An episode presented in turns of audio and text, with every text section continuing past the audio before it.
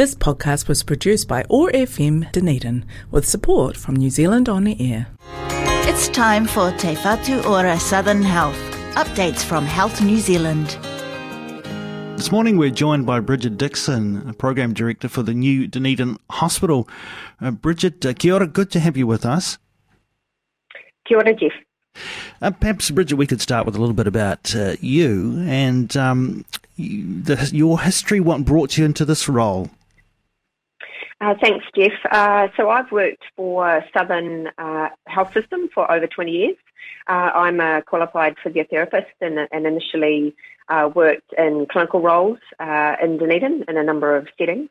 and then more recently, I've had a number of allied health and, and physiotherapy professional roles across the district.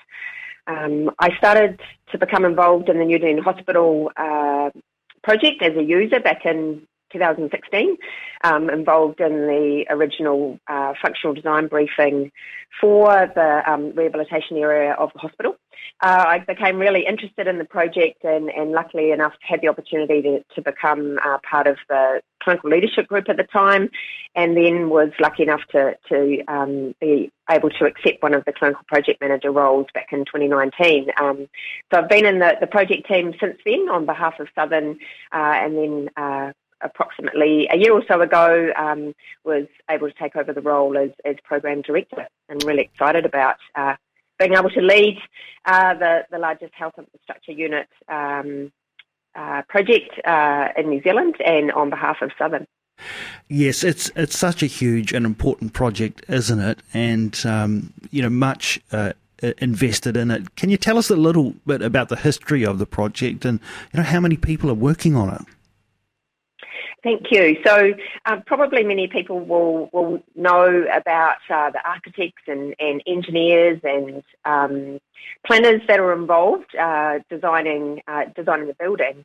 Uh, but the, the team I lead, uh, around about 15 people, are very much about focusing on um, being the conduit of the um, user uh, input into the design. So, so we lead that piece of work where we're um, facilitating end user involvement, which might be the, the clinicians, like the doctors,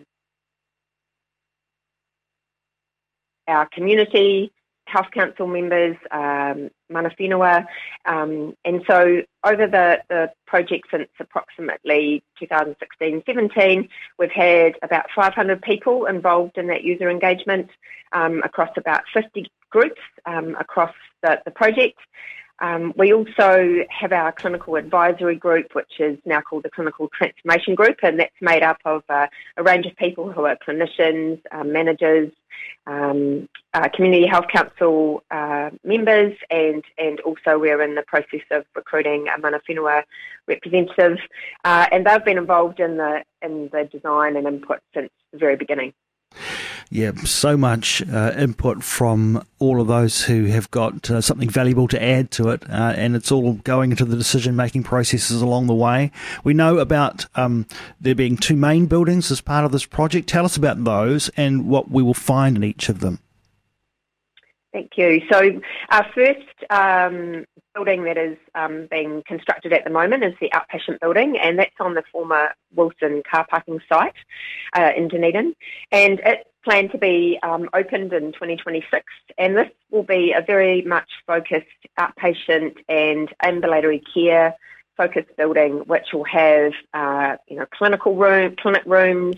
Um, it'll have day procedure and uh, day surgery theatres, and also will have uh, radiology uh, for for that non-urgent um, type scans, uh, whether that's a, an MRI or a CT or or X-ray. Uh, we also then have the inpatient building, which is going to be opening in 2029. It sits on the Cadbury site and we've got uh, the early groundworks occurring on that site for uh, people that have been into town recently. Uh, that that building is, is much larger uh, and it includes uh, more of the acute and urgent type um, services like the emergency department, uh, the operating theatres, and the inpatient services like wards with um, and, and overnight beds. The Interprofessional Learning Centre was recently paused. That's been in the news. Can you tell us what this building is and how it fitted in with the new Dunedin Hospital project? Yes, the, the concept of interprofessional learning um, is about enhancing interprofessional education, uh, whereas where that's bringing all the different types of health professionals together in their undergraduate training. So that's across medicine and nursing, midwifery and, and allied health uh, in, a, in a dedicated facility. The Interprofessional Learning Centre also was uh, to include the Practice Development Unit, or the, the PDU, as people may have heard us talk about, uh, which was to support the ongoing professional development and credentialing activities for our staff. Uh, our current uh, PDU sits in the in the Fraser Building uh, on on the corner of um, uh, Hanover Street and uh, many of our clinical educators are based there, and it's also a, a clinical skills lab uh, and simulation, which we uh, work in partnership already with the University of Otago. Um, the Interpersonal Learning Centre project, um, there's been a huge amount of thought and time and collaboration between Te Whatu Ora Southern, University of Otago and Te Pūkenga, who um, is now the um, the, the new organisation um, from the Otago Polytechnic. Um, the, the ILC project did sit slightly separately uh, to the New Dunedin Hospital project, but it was very related to it. Um, and recently, as, as you indicated, there, there had been a joint decision by all partners uh, not to proceed um, at this stage, but we are um, very committed to continuing to work uh, to explore options uh, that will support the functions of the PDU in the medium term um, to support that workforce uh, for the New Dunedin Hospital uh, because uh, professional development for our staff is, is a critical um, function that we need to provide. The other point to, to just note is that uh, the New Dunedin Hospital has been um, designed with students in mind uh, so we do expect that we will be able to continue to support students on their clinical placements uh, while they uh, while they are within the hospital. Um, so we're really excited about that in the future as well. Just finally, Bridget, and I know this is a very general question, but uh, I guess it's the one that, that most of our listeners will be will be interested in, and, and that is, what can we as a community expect at the new Dunedin Hospital when it does open? The, the New Dunedin Hospital will absolutely benefit generations of people across uh, our southern region. And I think uh, one um, point that our team are unashamedly biased about um, very much ensuring that the, the uh, facility will be state of the art and fit for purpose for our community since we live in this community. Um, as I mentioned before, it is the largest health infrastructure project uh, in New Zealand's history so far. Uh, but what we will be seeing is, is a modern, uh, efficient and a, a patient-centred teaching hospital. Um, one other important point to note is that um, with our increased focus on sustainability, uh, the, the buildings will be um, five-star Green Star. Uh, which means that it will be uh, using the, the latest design um, in sustainability and also the, the latest uh, technology to help with it, um, the building's efficiency. Uh, the other point to, to, highlight is that the, the way that hospital design is um, in a modern contemporary fashion is that we design the buildings around supporting patient flow. So as I mentioned earlier, the outpatient building um, is very much about supporting people to access planned care. So that's where they have got appointments uh, for clinics or uh, day surgery or you know planned radiology, getting their scans, and having that in a in a separate building does help us to focus and support that higher flow. Um, and then that means that the larger building can very much focus on that acute care um, or urgent care that people need, um, you know, unexpectedly.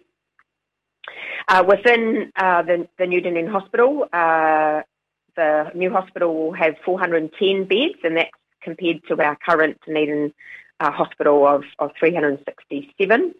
Uh, there will also be 26 theatre and interventional spaces, and that's compared to our, our current number of, of 17. And um, as part of the planning, we have looked at population growth and, and also the way that we will care um, differently for our, our people and um, whānau in the future. Uh, one of the other points to note is that um, modern design of health facilities uh, does mean that, uh, for example, our day surgery theatres are, are, larger, and that means that we can support more complex day surgery cases. And the and the design on the inpatient building also incorporates a, a new model of care, which is um, called a, a, surgical short stay unit uh, of 20 beds, and that supports people to um, have uh, up to 23 hours of, of care within hospital, um, but it helps to support them to, to, to get back home um, faster, and that does uh, help with people's recovery. Uh, we are very excited about this project uh, coming to life, and it's exciting, uh, particularly on the outpatient site. Uh, building site, we'll be starting to see some of the, the steel framing going up in the, in the next month or two, um, and and also on the inpatient site that some of those early groundworks and foundations uh, work is, is underway. And so we really do look forward to being able to share some more details on the project as it starts to take shape. And we look forward to further editions of uh, this spot here on OAR FM when we continue to look to what is an exciting uh, future for healthcare in this part of our beautiful country. Bridget Dickson, Program Director for the new Dunedin Hospital, thanks so much for taking some time to join us here on OAR FM. Thanks. This podcast was produced by OAR FM Dunedin with support from New Zealand On the Air.